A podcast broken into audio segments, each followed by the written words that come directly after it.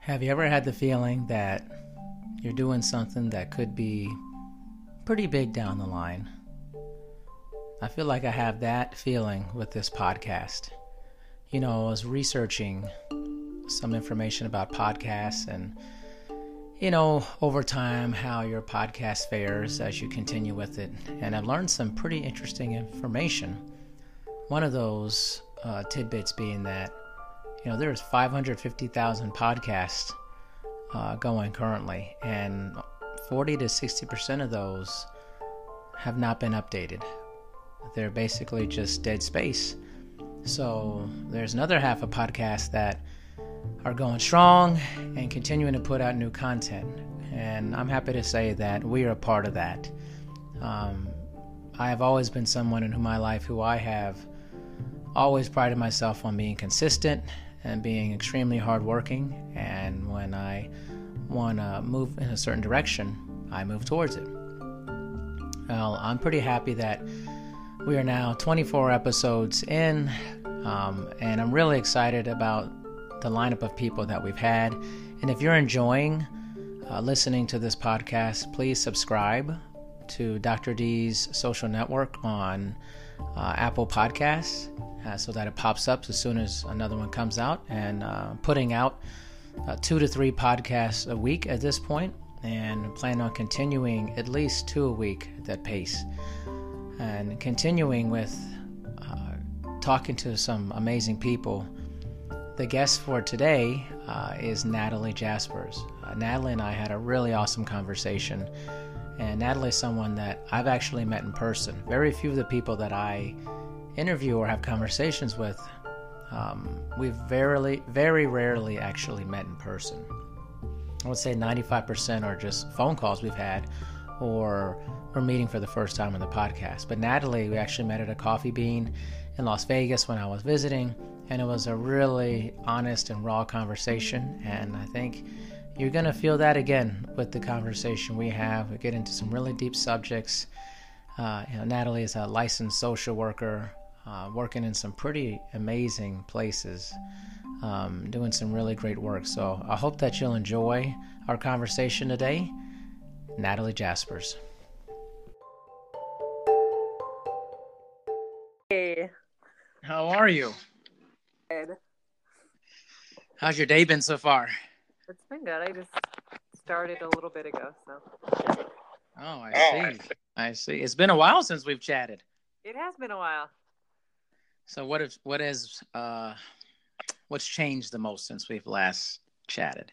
What's changed? Like well, I told you I've been doing the energy work certification, another one. Mm-hmm. Um just been pra- working on my business and private practice. I did pick up at like another agency as well. Just been working a lot. That's awesome. Yeah. That's awesome. It's really cool. Well, thanks for coming on here. I uh I think you know we talked well in person. Actually, you're one of the only people that I've had on the show or that I connect with that I've actually talked to in person at some point. Nice. So you have the special the special connection because we've actually seen each other, what we look like in person. and I thought it was a very interesting conversation we had in person. It was really cool. So Awesome. yeah, definitely. And you know, just agreeing to meet with me and just just connect. I've been talking to a lot of people just about the importance and talking to people and just seeing where it goes, you know, over time. Definitely. So tell me a little bit about your beginnings and the work that you're doing. I think the audience, my audience, listeners, connections, I, I, I wanted you to be on because I think the work that you're doing is very interesting. And I think for a lot of people, there's a lot of value in it. So tell me a little bit about your motivation for getting into your line of work. I think my motivation was not just to help other people, but because of some of the issues that I've been through in my life, I knew that I could have a greater understanding and just help people walk through their difficulties and things that they're going through. And because I've kind of paved the way myself, it's a little easier to point someone in the right direction. Um, and just being around a lot of people that are pretty open about going through stuff in their lives too. So I have a lot of different experiences that I've not only connected with but heard and studied and that kind of thing too so i have a wide range of things that i have seen people cross over and walk through and it just i'm here to support people and i have a lot of awesome supportive people in my life as well. So anything i can do to help support others in their growing process. Well life is a huge growing process. I mean, crazy amount of things going on that you're dealing with on a regular basis. What would you say when you're working with people is are some of the most common things that you're having to work with people on? Relationships comes up all the time, whether it's you know a spouse or a child or your boss. It's it's definitely a common theme in everyone's life. We all have hundreds of relationships that we deal with on almost a daily basis depending what you do for work or how big your family is or whatever's going on in your life if you're if you belong to any groups i mean we relate to people constantly and people can constantly trigger us so i think that's something that's common with everybody so eh, do you do you is it just a wide variety of relationships that you're working with people on or is it uh, quite a bit like romantic relationships? You know, it's honestly whatever comes up in session. Mm-hmm. You know, there's a bunch of people I work with on how to relate to your kids and how to deal with a three-year-old toddler driving them nuts at the moment. You know, uh huh, or how to communicate better with a spouse, or how to deal with your boss who's in a bad mood 80% of the time. It just right really just depends. Yeah, I mean, I mean, there's there's there's a wide range of things. You know, the whole term relationships are complicated. Okay. People say that. You. Do you find that to be true, that term or that phrase? You know, I've seen some relationships that are not that complicated. So I don't think, I, I think people see themselves as complicated and then we, mm. we create complications in relationship because of whatever's going on inside of us. Oh, so instead of the relationship necessarily being complicated, you know, the people are making it complicated. They're complicated, okay. bringing that into. Well, you have two people coming together on whatever level, and like, you know, say I've got my baggage, you've got whatever your baggage is, and then we bring it together, and we're like bringing some past trauma or past history, yeah. other relationships into it, and then trying to navigate from there. So that's, I think, where it gets complicated because we have you know what our history with other people and how they've treated us and our expectations of what, whether it's a husband or a child or a boss that how people are supposed to act and then they don't act that way and that's where the issues come up. Right right. Before i get into my next thing here um, there's so much to talk about honestly. Um, do you want i just just so everyone knows tell us exactly what your um, you know, your job is your license certifications, just so people know. I'm a licensed clinical social worker. It's basically a licensed therapist. I, it's for mental health, um, but I typically try to. My my passions are depression, anxiety, relationship issues, and eating disorders. Mm. So I just I've had my own private practice for about a year, but I also work with a couple different agencies doing like insurance clients, that kind right. of thing. And then I also work in the psych hospital. So that's interesting. As interesting as it gets, right there. Yeah, we'll come back to that. I promise we'll come back to that.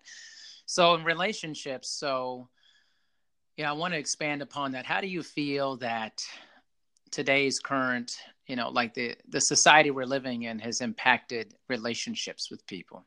Well, I think social media is probably one of the biggest things that affects relationships currently. Any kind of relationship again not just romantic but yeah. the younger kids and how they hide behind their phones or social media and they don't they don't go get coffee with people. They you know don't even talk on the phone. They text or it's it's totally changed communication and relationships and being authentic i think. And i think it's difficult for younger people and even older people now as as we're hiding behind a screen to yeah have that authentic deep connection and the communication go meet up with your friends in the park or something. Kids just kids talk to their friends through video games now. It's it's very different. So what are so of how do you help somebody who's or you know teenagers or even adults to to get better at those things? I tell them to, you know, and if they're out and about, I tell them to invite people to go get coffee or to go grab dinner or even go get drinks, whatever it is. Go for a hike, and because I think, especially in Las Vegas, I hear that a lot that people don't have a lot of friends and they don't Yeah. trust people, and I'm like, you need to get out of your bubble. You need to just ask someone to go get coffee, you know, with you. The the worst thing that can happen is they'll say no. But I, I think a lot of people have forgotten that it's okay to ask someone to go do something with you in person. I totally agree. Actually, I was telling, uh, I was having a phone call on my networking calls, and I was saying, you know what's funny is like, I feel like we've gotten worse, or we're bad at asking people to do things with us Yeah. now. Like, like we're just so like, I don't know how to talk to people. Yeah. I don't know how to like start that. I'm like, it's called talking to people. you, know, Yeah, I think you know, I think people are scared too. is it the rejection? Isn't that is that the common thing? It's again rejection or past experiences. Hmm. Maybe they met one person that was kind of a jerk, and then they're like, "Oh well, I don't want to do that again." So it kind of then they shut down a little bit. Why do people carry that so much with them? I've seen that so much with people I've chatted with over the years. Why do they carry it with them? Yeah, why is it such a big, huge thing if somebody doesn't talk to you one time and then you continue to kind of manifest that over and over again? Yeah. You know, I think a lot of that is our how the human brain is wired. Like you can hear 100 good things from people, but the thing that sticks out is that one negative thing you hear. Yeah. We just kind of amplify that and then we project it and we're like, "Oh, well, I guess everyone's a jerk and nobody's going to want to and people suck and it gets taken down that spiral yeah. instead of like, "Well, okay, this one person was having a bad day and didn't want to hang out. I'm just going to let it roll off." Right. Right. But that is kind I hear that all the time too. People and they internalize it and they take it personally. Like, oh well, I don't have any friends. Well, are you making an effort to create any relationships? No. So It's strange. It's a strange dichotomy of, uh, you know, I want to have more relationships with people. I don't know how to do it. me. or you know what I mean? Like, how do you want something but then don't know how to do it? In the sense of something like opening your mouth, talking to somebody. But then, other hint sense, I think that I do get it in the sense that when you do open yourself up to people, sometimes they are very guarded and skeptical of you Right. as well. yeah. Well, and the fact is, like I said earlier, people are not always going to act how we expect them to, and maybe up to somebody and then you don't hear from them for a while, and that might hurt you. Or again, we take things personally, So- Right. then we don't want to open up to the next person. Hmm. What do you think the most difficult thing is about your job? Besides paperwork, Uh, I hear that from a lot of people doing what you do, but oh my god. yeah, the mountain of paperwork, right? I think sometimes it's for me, honestly, if I'm having something go on in my life and I'm not in like the best state of mind, and then one of my clients like triggers that, Hmm. it's kind of like if I'm not in a calm or peaceful state, like I don't even want to go into session. I don't want to bring my own shit in there, you know? Yeah. So, so sometimes that's difficult because I'm human too and things come up for me. So I think that's interesting. That's interesting. I think a lot of people, when they have a service or working with somebody, that they don't necessarily see the provider as another human being, but as somebody who should be on every single second yes. of what you're doing. But I think that's very difficult. I mean, I face that myself as well. Yeah. I definitely think people forget that and cuz so, like sometimes my clients will ask me and they're like, "Oh wait, no, no, no. You don't know anything about that." I'm like, "I probably know a little more than you think I do." mm-hmm Yes. So how do you balance? How do you how do you prepare to come to a session with your the best version of yourself? Typically, I try to meditate before I start work just so I can create that peaceful state within myself and then be very aware if anything is going on and then figure out what I need to do with that. Right. If I need to call somebody, I will call somebody. Oh yeah. Like, me up. really? Have you? So you've done that a decent amount of times, or from time to time? Well, I did, like I have my accountability partners, and I have some mentors in my life. So yes, if I do, if I'm having a rough day, I will definitely reach out as well. How did that start? The accountability partners. How did that begin? That I mean, I guess I have a couple different avenues of that, like people that I went to grad school with and supervisors that I had to have getting into this line of work. Mm-hmm. I've met a ton of people with different jobs and internships and practicums and all that stuff. So I have, I do have a lot of people that I can reach out to because they know what I'm going through and they're doing the same thing every day. But I also have, I've mentioned to you that community that I belong to in Denver Yes. Where we're all doing self improvement stuff and, you know, we all just work on ourselves constantly and consistently. And we can all, I reach out to them all the time as well. So, what are those discussions typically like if, you know, before you're going into session and you're like, man, I just need a pick me up? What is that like? Well, I was talking to one of my buddies this morning and we were just talking about, you know, holding different um, emotional states like peace, freedom, acceptance instead of, you know, sometimes three annoying things will happen in the day and you get in this like cranky mood or mm-hmm. just irritable or something. And we just talk about different ways to shift into, you know, being okay with stuff.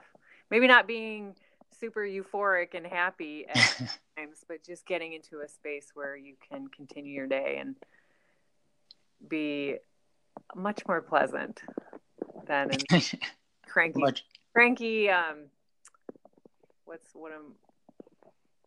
I don't know. Just being not being in a good place, or yeah, being in like the victim state where you feel like, oh, why is all this crap happening to me? But you know, it's just that's also just the state of mind. Well, explain that. I mean, that was kind of a. Uh, a catchword for me when I heard it as all victim state. I mean, do, are you do you experience that a lot with clients? This this sense of this victim state all the time. What's that about? Like, what is? It's it's like you feel you have no control of yourself, basically, in that the universe or whoever and is just throwing this stuff at you, whether it's you know something that happened to you as a kid or something that's happening happening to you now it's not taking any responsibility or accountability for things that we're even participating or creating in in our lives. Like say you get fired and okay that's that's difficult sometimes. I've been there. Right. But that's like opening up 57 other doors that you could walk through. Hmm. that's giving you like opportunity to create for instance, I was fired and then I started my own business shortly after. Right. So, but I've seen other people that do lose their job and it just it spirals them down. It takes them down a, a bad path at that point. And, yeah. and they're like, you know, why God, why are you doing this to me? Or right. why does this only happen to me? This doesn't mm. people. That's that victim mentality that I think a lot of people in our society are um, they're they believe it.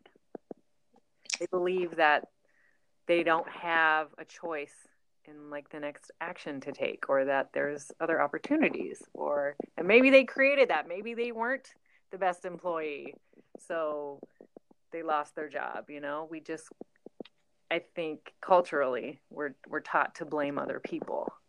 I totally agree. Totally agree. And you know i was i had uh, this lady named Sarah Dis, who was on my podcast. Uh, it's a big, she's a public health researcher, and and it was started getting this conversation. One of it, one of the conversations was about meeting yourself, and the people are very reluctant to turn the mirror back on themselves. oh say, yeah, maybe I was part of the reason I got fired, type of thing. You know, I really don't see that much in people saying that. I, I've rarely had a conversation where somebody goes, Oh yeah, that happened because I was garbage. Like I blew that big time. Right. Like you don't hear that. I don't hear it at least. Do you hear that? Ever people just be that honest about themselves? I mean, yeah, I mean sometimes yes.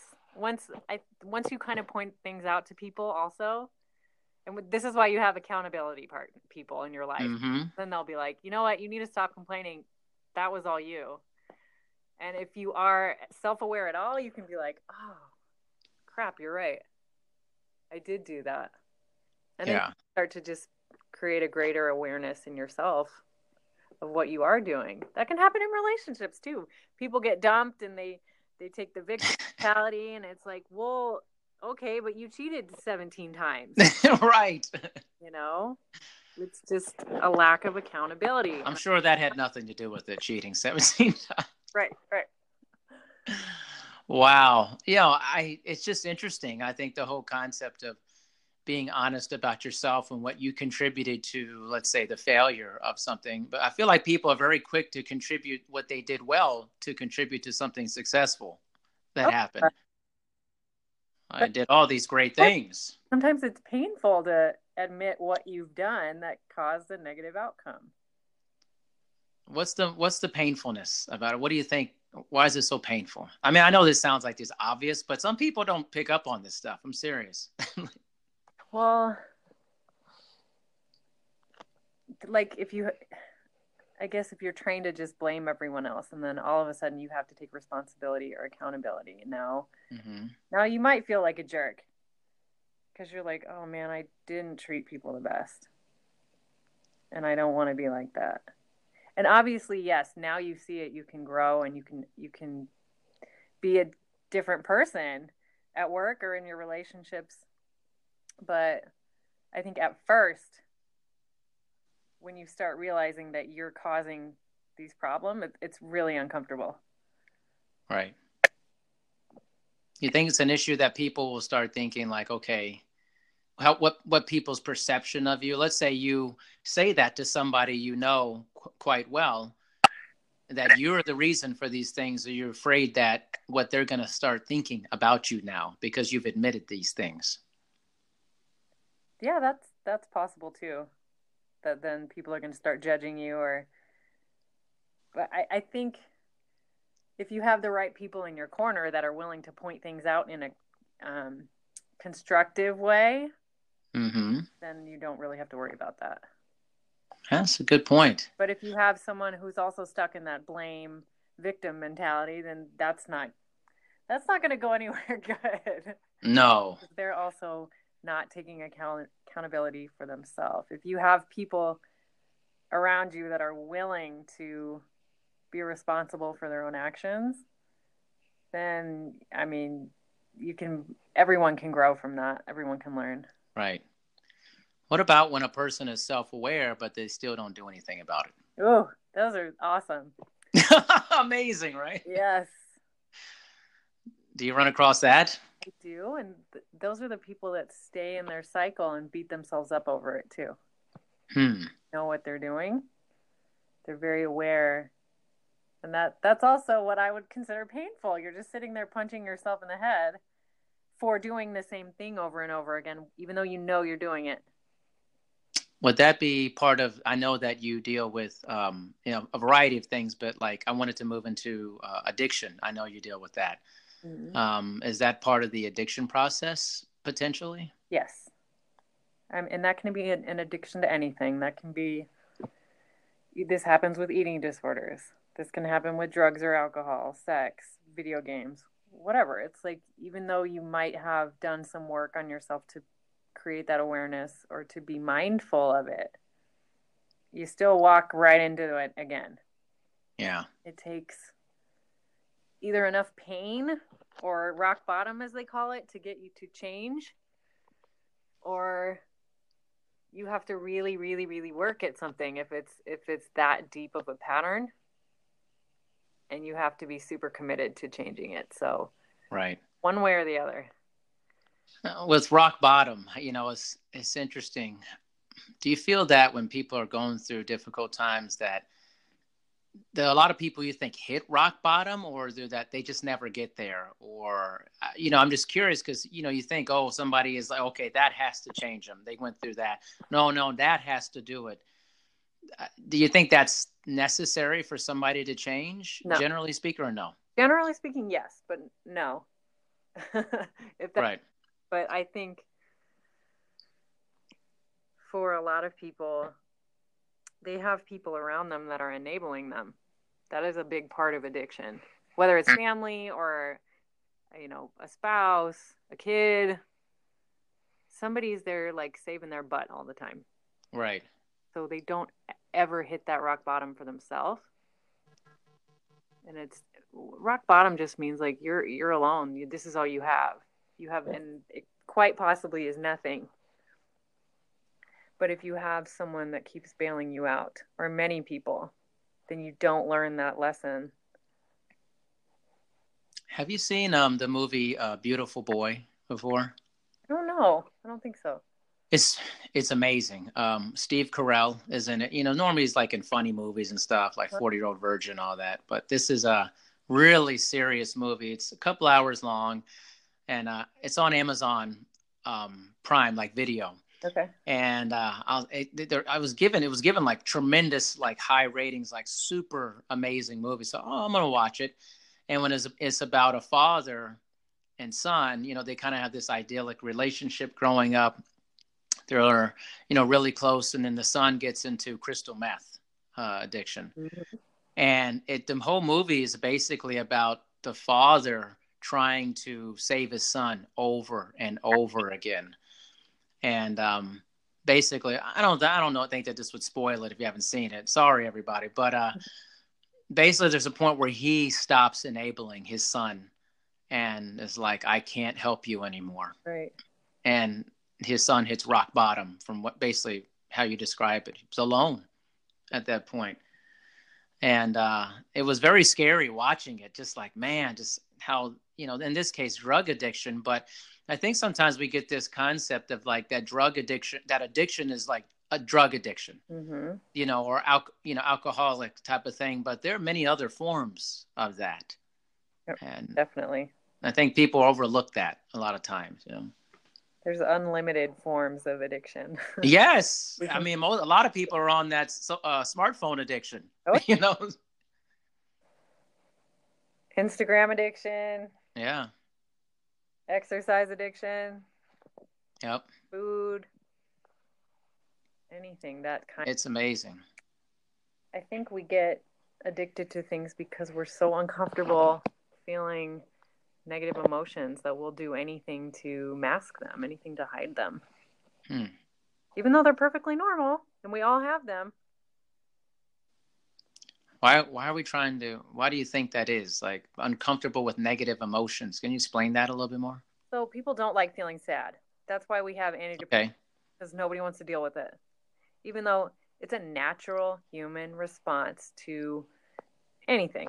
It just depends what the trigger is. You know, people we lose people. We go through breakups. Our pets die. Like we are supposed to get sad. Right it's a natural thing for humans to experience but somewhere along the lines people were like oh nope that's bad we don't have to feel that let's do this instead so whether it's getting on antidepressants long term don't feel sad um, yeah. Do i don't know crystal meth. You don't have to feel anything right? Alcohol yeah. whatever. You're just blocking all of those feelings that we, we somehow started believing that we're not supposed to have. It's crazy, actually, you know, but it, it kind of drives me into my next thing, which is I've had these conversations about social media and how the portrayal of this happy, happy life all the time. And I think it's just it's perpetuating this whole myth that you should be happy, that you should all always look at my look at my life. I'm so happy, you know. Yeah. It's, and it's such a, and it, I think it's painting a really bad picture for people because mo- those people aren't happy all the time. It's just not. Your vacation's not hundred percent amazing constantly on it. I mean, right. Well, and and I think they're just feeding people bullshit all the time. with this stuff. Bullshit. Nobody's happy 100% of the time. Nobody is always doing 100% well. You know, all have stuff going on. We're human.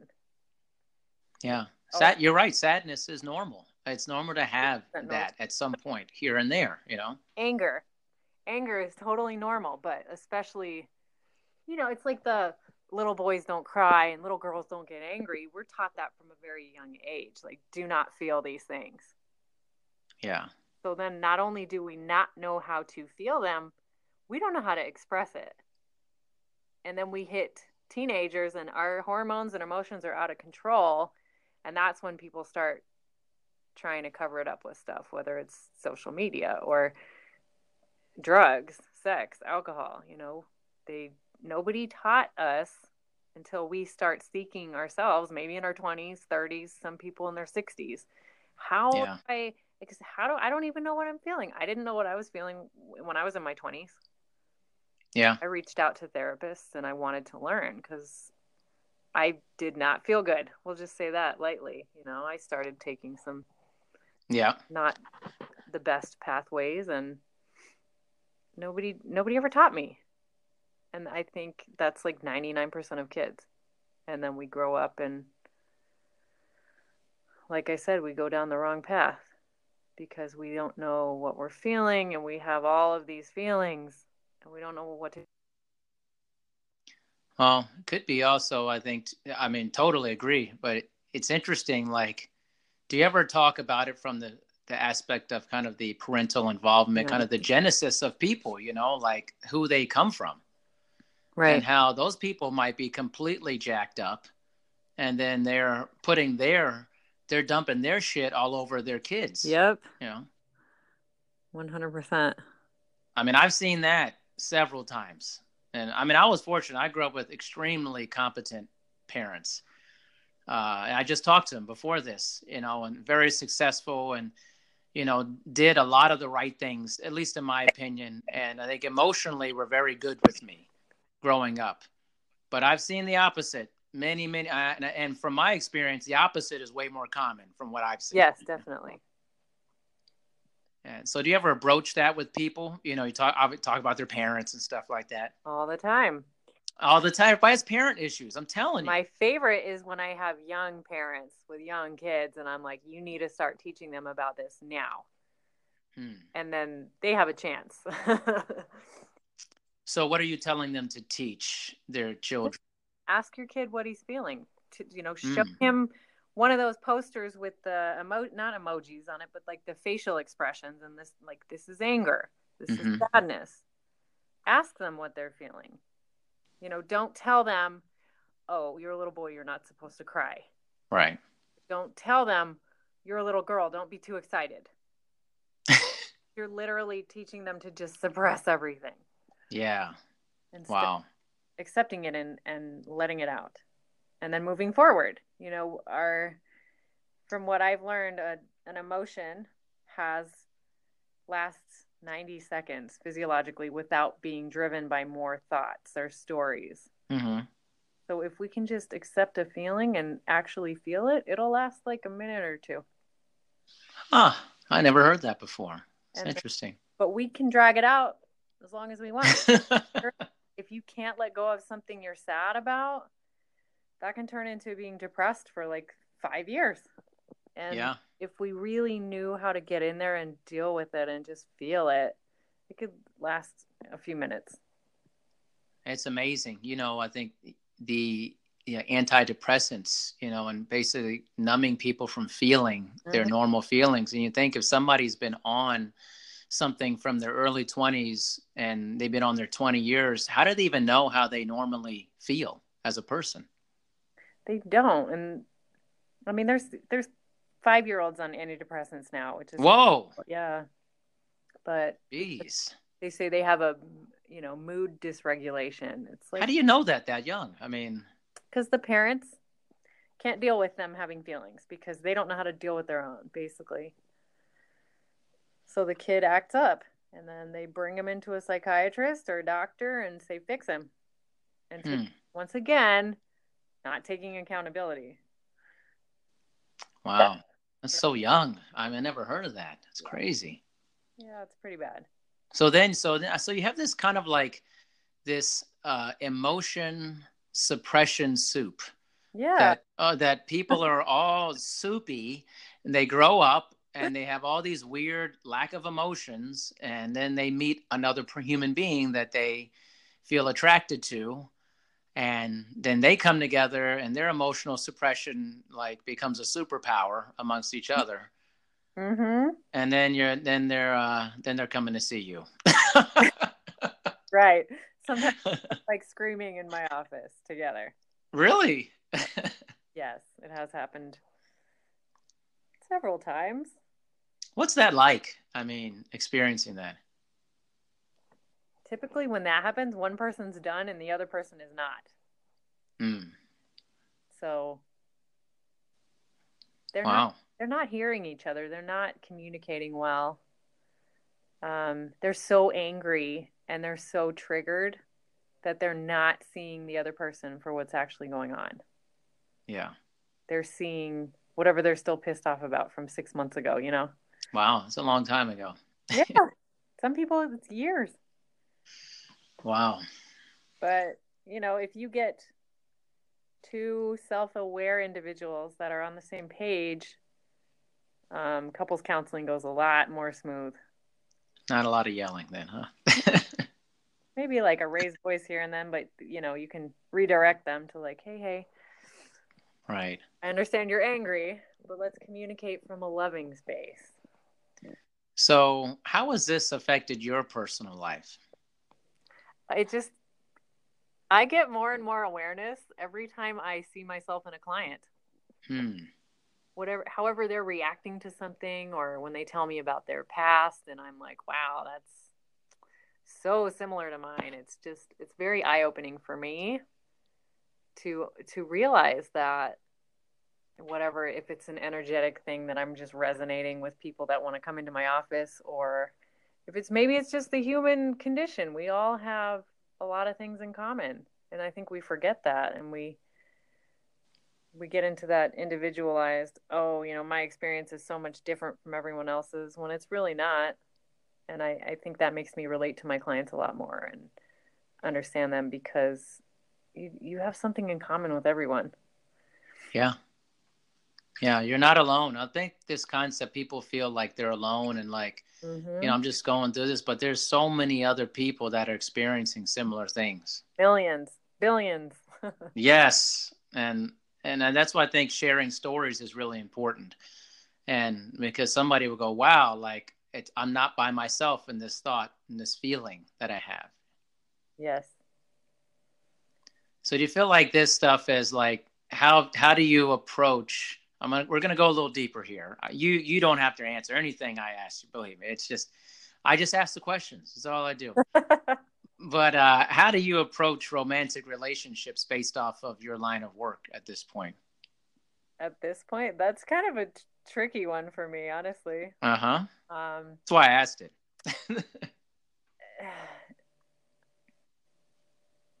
I, w- I would say that's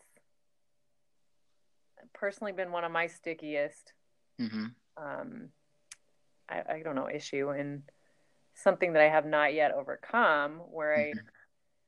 you know i've experienced healthy relationships but i've i've experienced a lot of unhealthy ones too which yes makes me better at my job because i can understand what people are going through because there's a lot of not healthy relationships going on in the world um but also it's it's given me a space to learn uh, about myself and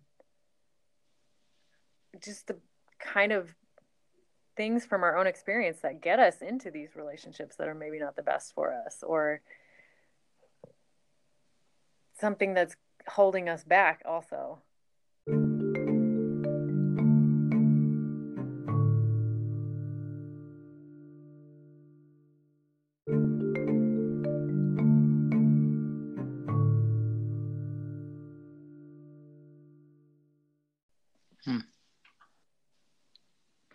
you think that people are too concerned with the the physical attraction of another person versus the emotional connection? I I not everyone. I I would say like 50% of people Hmm. are very focused on that sexual attraction to somebody. And I'd say that like the older people get they kind of that dissipates a little bit, Right. but definitely for younger people that's number 1. That's what they value the most is having an attractive partner. Right. And it doesn't matter if they're a complete disaster. They're like, oh, you know, he's hot, she's hot. So the chemistry's good. Yeah. You know, the passion's great. You know, it's Right. but it's but it you know it's I think it's but it's almost this uh, incredible. I mean, it's important, obviously, um, but that I think it also masks the emotional element, which is incredibly important for the long-term stability of the of something. And that's why I think it's kind of crazy sometimes when, you know, a person's in their really early twenties and, um, you know, they they think they know what they want, but they really don't even know themselves at that point. Exactly. It's very weird to me, actually. I think I actually, I mean, I I got married. I was in my mid twenties, and uh, it was kind of like right on that line where my prefrontal cord frontal lobe was just developed, basically type of thing. Yeah. But uh, it's like, how do you know what you want if you you you are not actually the best at making decisions at that point? You know, Well, I don't even think people are comfortable in their own skin till they're like 30. right? So then I, I it depends who you ask, but people are just not completely mature. Maybe ever. Maybe we just continue. Maybe ever. Interesting. But yeah, how do you, you know, who you are at 20 is not going to be the same as 30. And, you know, somebody I would have picked to date when I was 25 is not going to be the same person I picked to date now. Right.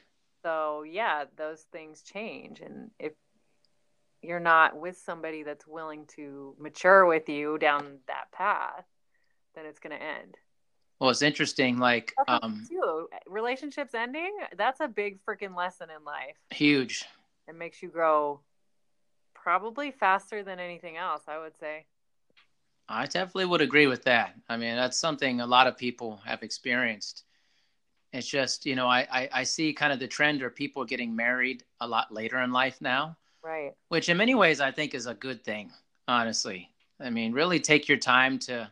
I mean, I don't think I started making really good decisions till I was like till I was like 33, honestly. Yeah. Seriously, I was like, I mean, I was decent at it, and uh, thank goodness my marriage has worked out really well. And I was in my uh, early mid twenties, but I feel like you know I was kind of stupid in my twenties generally, Everyone is stupid in their 20s. like really like an idiot, honestly. There, I mean, you once in a while, I, I will meet someone in their 20s who just has their shit together and they're not partying. They're not like, like things just are lined up for them and they have pretty a rare, though. head on their shoulders, but it's rare. and I'm always amazed by them because I definitely, that was not me.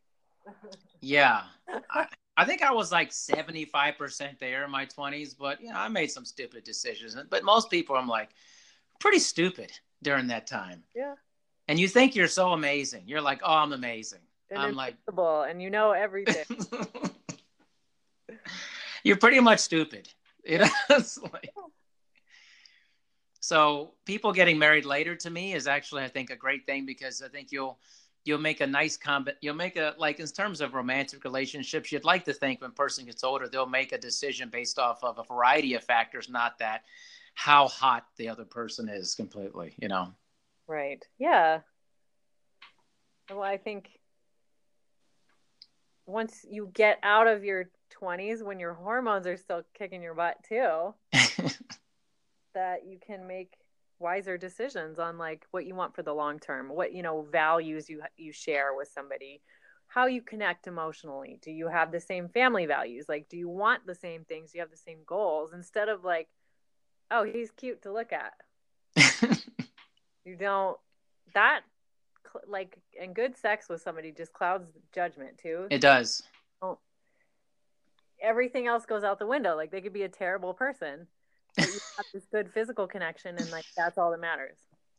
when you think about it too like although it you know it is certainly an important part of relationship it is one of the smallest amount of times you're spending with the person throughout the course of your time. If you're with somebody for a long time, I mean, yeah, it's part of it, but you're spending way more time in just the daily living aspect right. things especially as you age and things you know? It's like and i think people look at the they look at uh, especially like like the wedding and stuff you know? It's like there's this destination it's called the wedding but they're not ready for the actual marathon which is the marriage aspect of it. Yeah. Uh, what are your thoughts about marriage? You know i I don't think it's as necessary today as it has been. Mm-hmm. Um, I do know like quite a few people in long term, really happy relationships, and they don't really, they don't want, they don't have the desire for the wedding and the paperwork and whatever yeah. along with it. And I think, I don't think marriage changes the relationship. And I think some people do believe that. Mm-hmm. But I think it's to each their own. If you want to get married, cool. If you need that extra little layer of stability or you know saying that this person's never going to leave or I'm never going to leave them and but I don't know I've seen it work just as well without actually being married. Right. So if you want to do it, do it. If you don't, that's cool too. You're like, I'm gonna do. There's both sides of this. So that's your personal opinion about it. That is my personal. Interesting. You would do one or the other potentially. I'd say okay, if I was with somebody that really wanted to get married, I'd probably do it. You know, just for them. Mm-hmm. Like I said, it doesn't change the relationship. Right.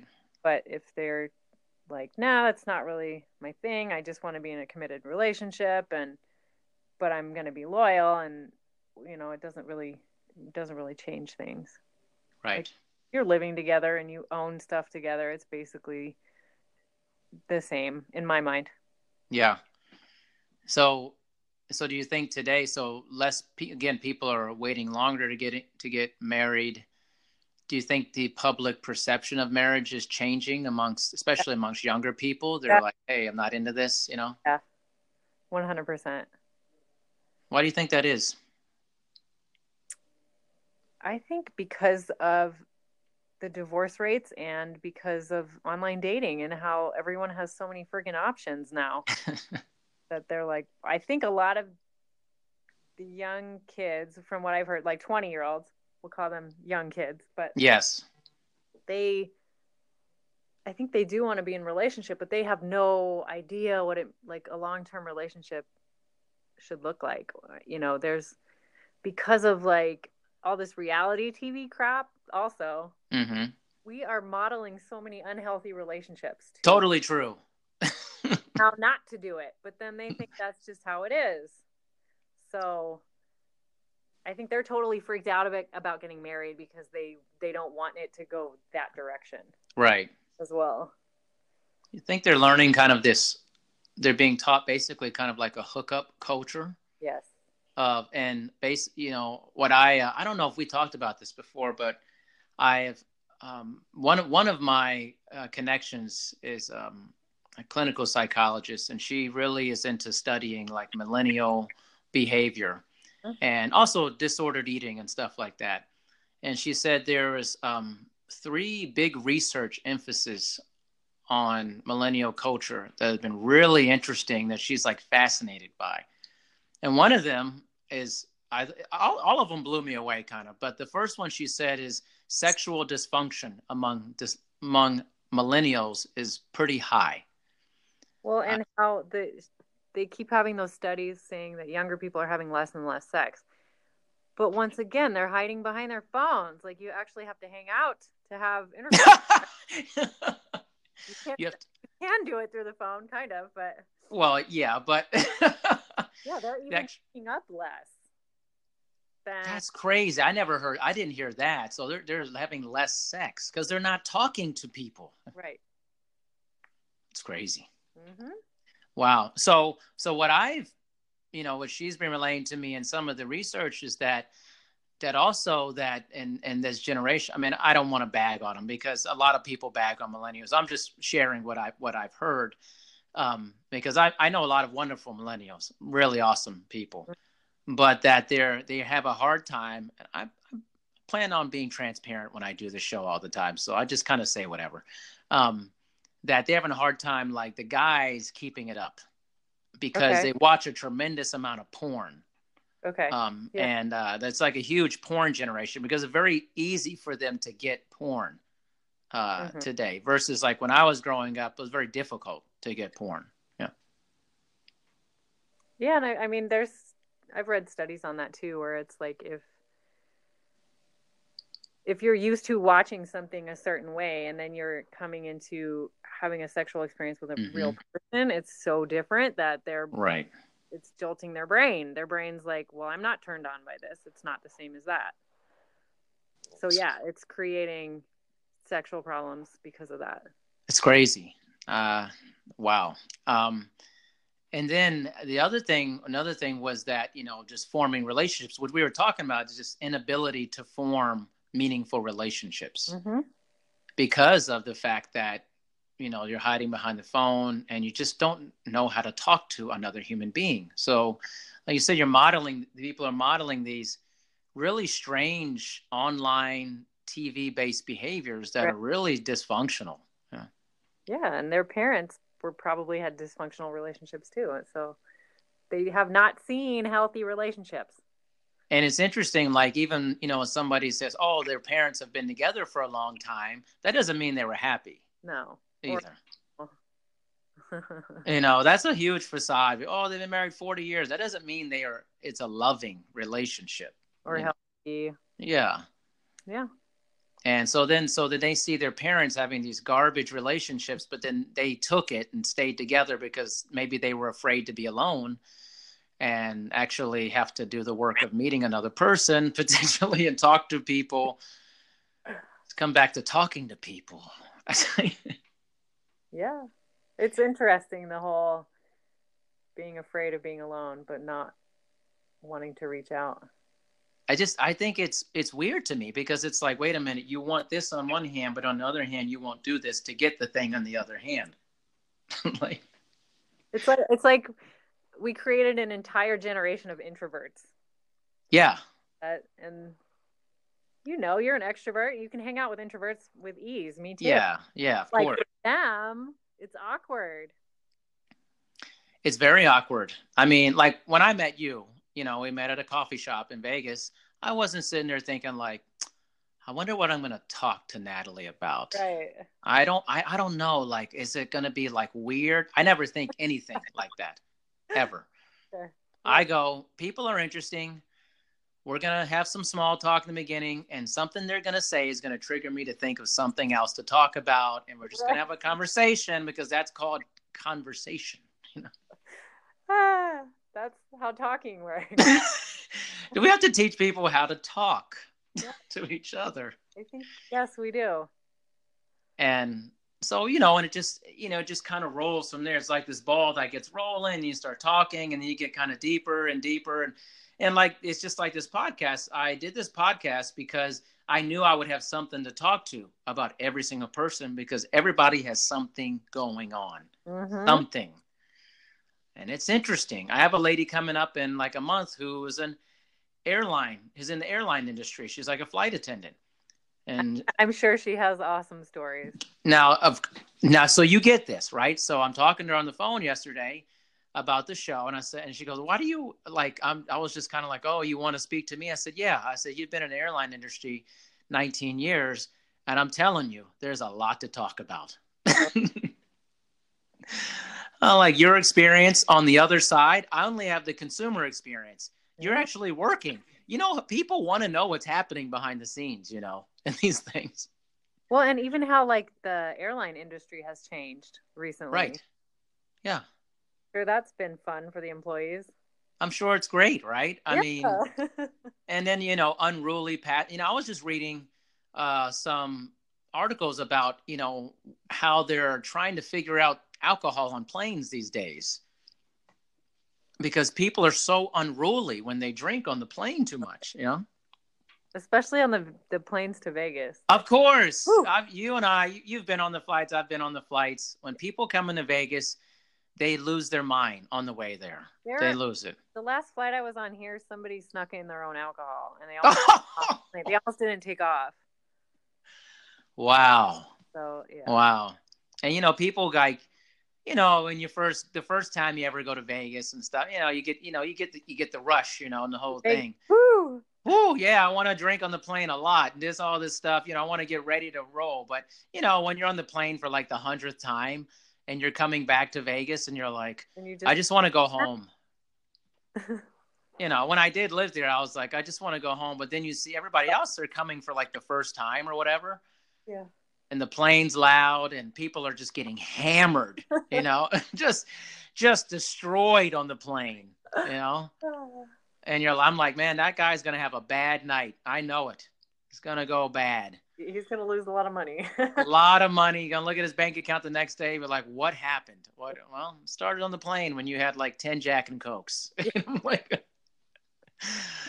and you know, it's just so I think it's interesting, you know, it's like how do you guys deal with that? You know, unruly passengers, you know, you know, people don't put their phones away. You know, what I just got tons of questions there you go. you know because people are interesting there's people are idiots half the time too they do weird stuff and you know there's a story there and i want to know about the stories and a lot of people do too they just don't know how to talk to people to ask them these things Right.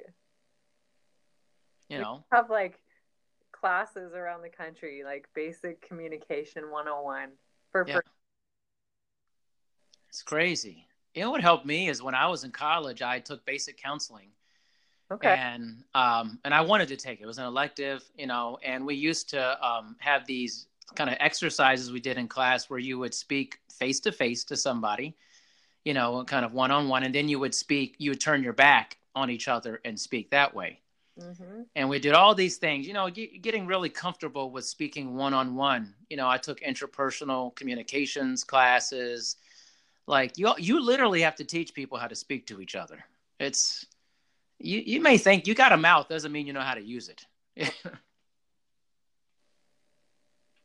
I agree with you. And even like the content that you, or the authenticity, like you have to learn some of that. you do. You definitely do. I mean, we're both in professions where you're talking to people. Right.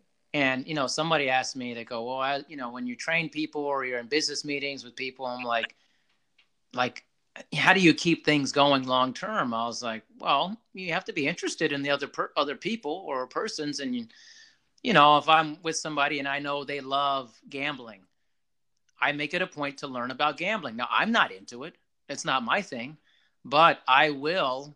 Try to learn the ins and outs of it. I'll ask them questions of, oh, what's a parlay? You know, you're betting the money line. Tell me about that. What does that mean?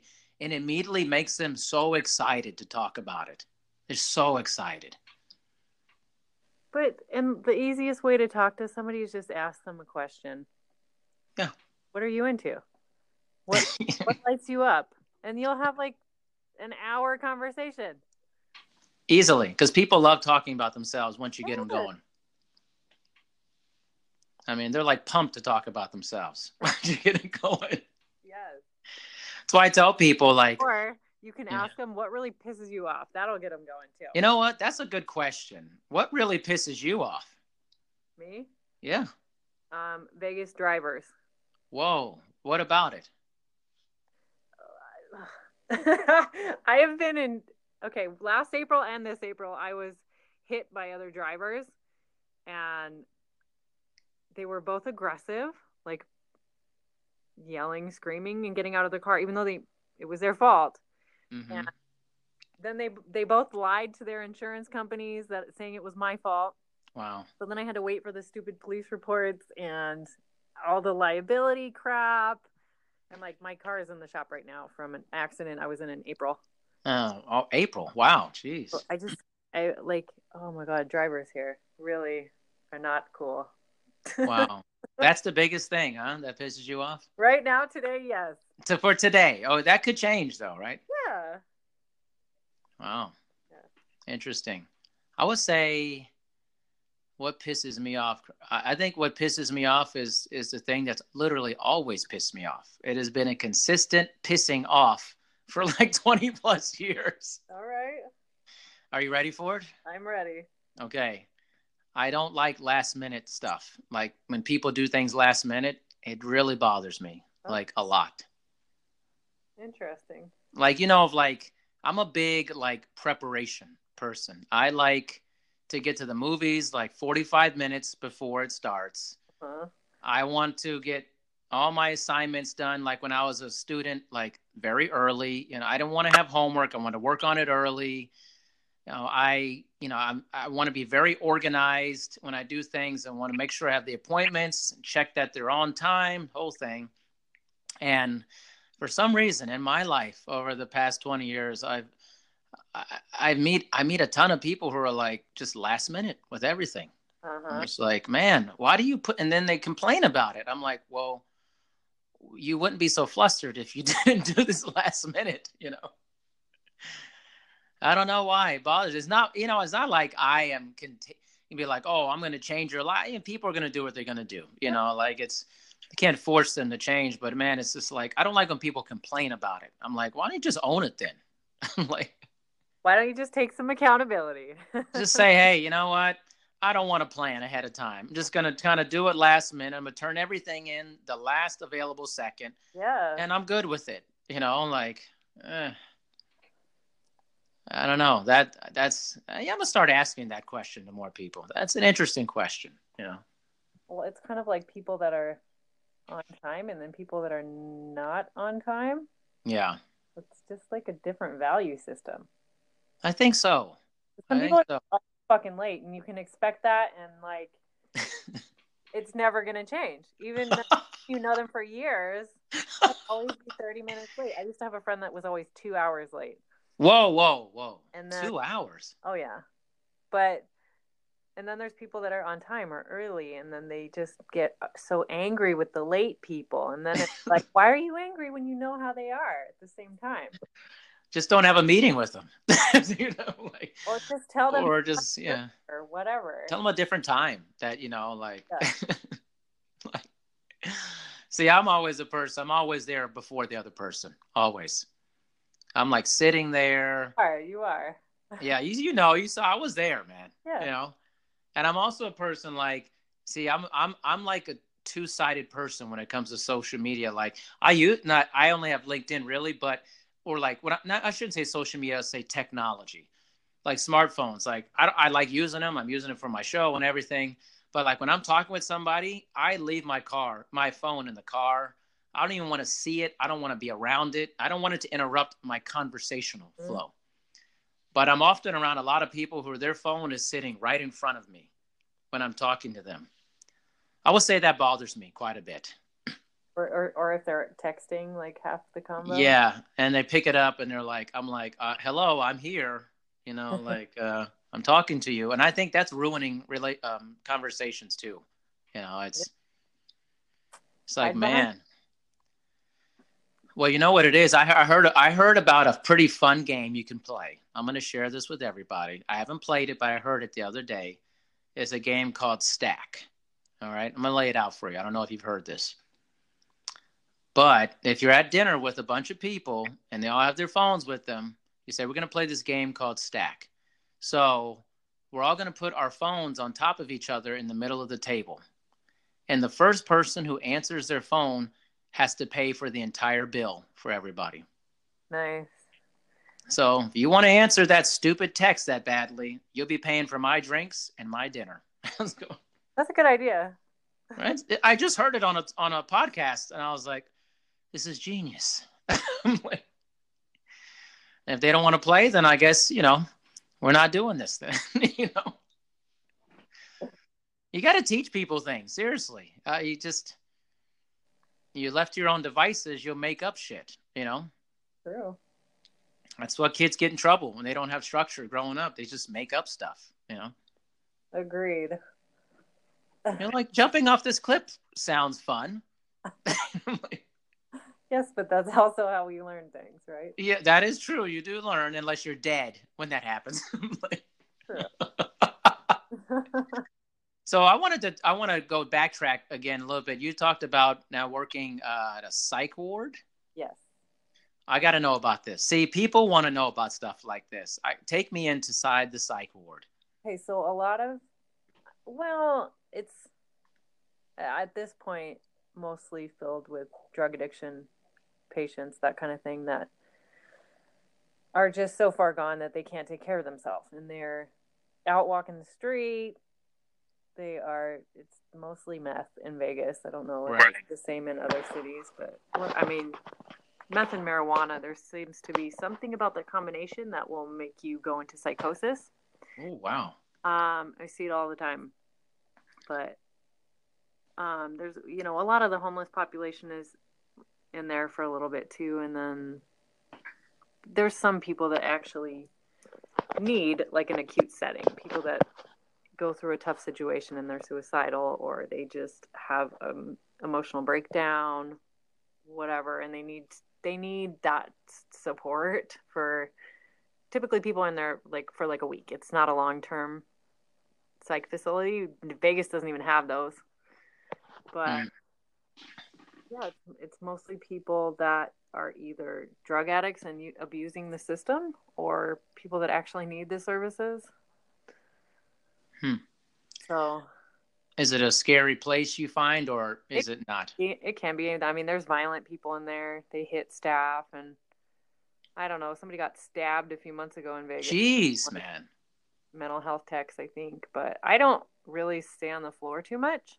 Mm-hmm. I get to go do mostly paperwork, so I don't feel in danger. But I'm. I also know how to deal with people, and I really take that seriously in a setting like that like i can right. i can be very calming. I will give someone direct eye contact and let them know that i'm paying attention to them. Whereas i think other people kind of forget that it's a dangerous place and just more lackadaisical about it i guess. So mm-hmm. I mean, people do get punched in the face. The doctor got punched in the face uh, maybe a month ago. Wow. And everyone was upset about that and they kind of had to change some policies around some of the violent patients and just getting them out of there pretty quickly. Wherever they send them to jail sometimes they just put them right back on the street which is not good but yeah right. It's it's interesting. That's being in las vegas and being in a psych facility is like the the craziest shit you'll ever see i guess I'm sure. Literally. What is it? What is it about the direct eye contact? I felt like that was a point of emphasis when you said that. When you look someone in the eye, they know that you're being present with them.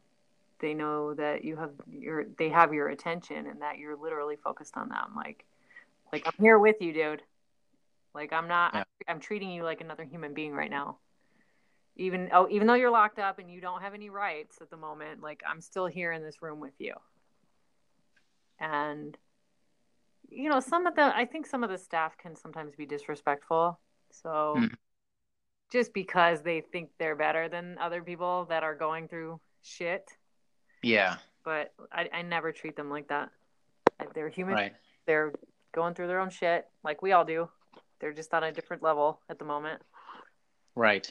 So that's totally true. I've never gotten attacked. Um but like i said i take it seriously um, it's not just like a, a, silly hospital job or something. I don't know. I, I just don't think a lot of people understand what they're getting into when they go into the psych field. Mm-hmm. But I don't know. I have a lot of compassion and love for those people. You know, they're going through oh. difficult times, and if people are going to be there, I, you know, I've seen people talking shit and just joking around, making fun of them, and I'm, I'm like, I will not have that. That's not yeah. okay. I've seen people lose their jobs over that kind of stuff as well. So yeah, it's just a, it's a mess. We'll say that. Yeah, of course, of course. I think you know when people think about a psych ward, they think about some movie or something that they saw, you know, or you know the worst possible situation and but there are people just hurting and struggling yeah. and just like you said different level mm-hmm. i think kind of the theme is you know it's like you said it's people are going through difficult times and it can is part of life now some of it's more extreme than others right.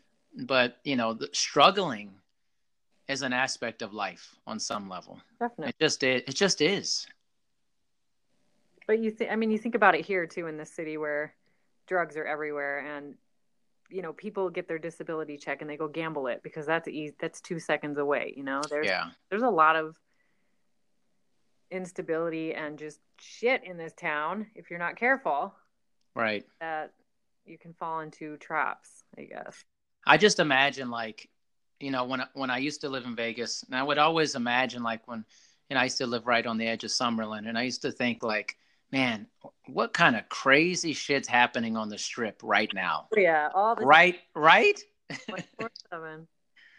Like somebody probably dies almost every day there. It's got to be or something, you know. Like i think it's more than the news portrays they don't want to seriously, they don't want to take a look at that because there are people that jump off the balconies because they just lost all their money like what? the news doesn't really tra- talk about that That's crazy. Make- I didn't hear that. Jeez. yeah Wow. Mm. Wow. I mean, thank you're putting people in an you're you're in an environment that is this hyper stimulated environment at all times at all times of the day, night, and I remember like I stayed out late one time. I remember I went I went clubbing at Studio 54 back when they had it there, and I stayed out all night. My wife and I stayed out all night, and I never forget this. Like we were we were walking out, and we saw this guy in like a suit at like 4 a.m. walking around. He just looked like garbage mm-hmm. like like he had been run over by a truck, but he was wearing a suit. And I said, "That's Las Vegas." I was like yeah you know you're in some weird Denny's at like 5 a.m. and it's like the strangest place you've ever been in your life. You know, it's just like, man, this is nasty. you know. yeah And I told myself, I said, I'm never staying out that late again. Because when you're out really late at those times in the morning, it's a it's the worst of the worst. Baddest of the bad, man. You know. i agree I'm like, ah, I'm a happy hour guy now. I'm hanging out with a bunch of old guys. You know, I'm just like tired of like they got tired of hanging out too. So you just, you know, you hit it hard from like 3 p.m. to 9. You're like, game over, done. You know. in bed by 10 bed by 10 and everything's good. You know it's just it's really crazy out there. So you know i commend you for all the work you're doing and and trying to help people because there's a lot of people that are hurting out there. Yeah it's a trip. But uh, there are some good souls out here definitely. Of course of course definitely. So what's the future for you if you if you could line it up and nothing goes how we plan generally but if you could line it up what do you where do you see where would you want it to go in your career where would I want it to go? I want to continue to grow my practice, but I want to also go more towards like phone sessions so I can work with people around the country, maybe around the world too.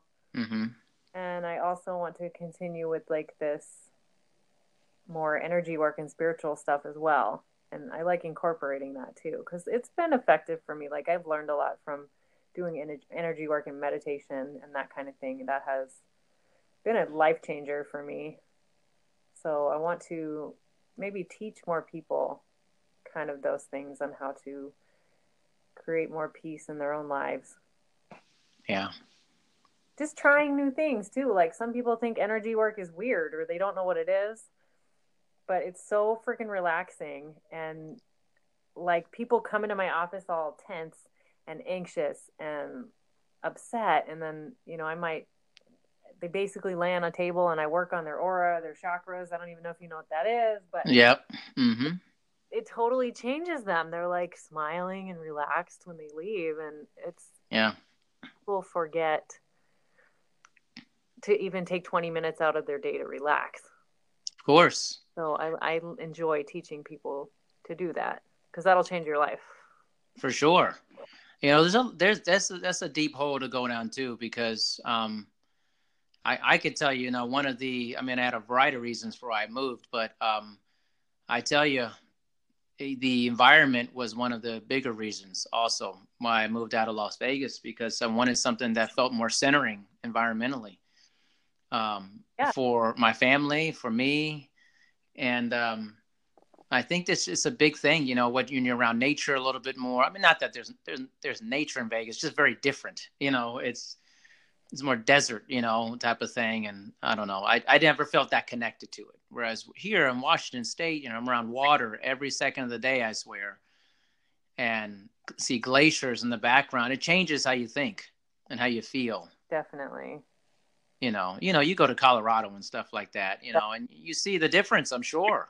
You know, I mean even just like the energy there like when you're i'm sure where you're at it's just calming you know it's, it's not calming you know your plane lands in vegas and everyone's all like jacked up and it's like yeah this, this intense crazy energy and it's like in the air even yeah so I, I totally understand that's another reason i want to do more phone sessions so i can mm-hmm. leave more right so you know there's a rise of remote work so that you don't have to live i'm a big proponent of this kind of new economy that is is growing the gig, the almost gig economy that is allowing people to live wherever they want to live because they don't have to be defined by a place right. where they're at and so that people can make decisions to live where they actually want to live versus where their job is telling them where to right. live for that and i think that's hurting a lot of people because I don't know. I, you know, yeah, there are people who are, really love the city and stuff, and they're into it, but it's not relaxing. It's definitely not relaxing. No, not at all.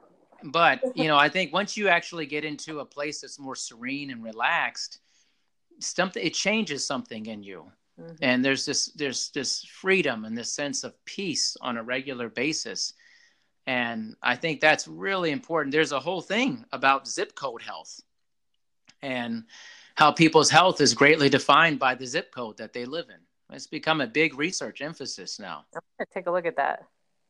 It's really good. This lady Sarah Dis, she she does that uh, research and then um, you know um, transitional demographics. You know how people are migrating from different states and things of that nature. You know, less and less people are moving actually, and they're feeling stuck in their location that they're in but actually moving and transitioning yourself to different places that give you different perspective is very healthy for people. You know, I feel that like in my case with having a license and how much it's difficult to like switch it by state. I don't know if right. you have to deal with that, but yeah, no, no, I don't. No. Okay, yeah. So if I move to Colorado, I have to I basically become an intern again and I have to do more supervision hours and mm-hmm. apply and it's going to take it's lengthy and it's I don't. It probably costs money too to right. get another supervisor and do an internship, and it's like that kind of thing keeps me here.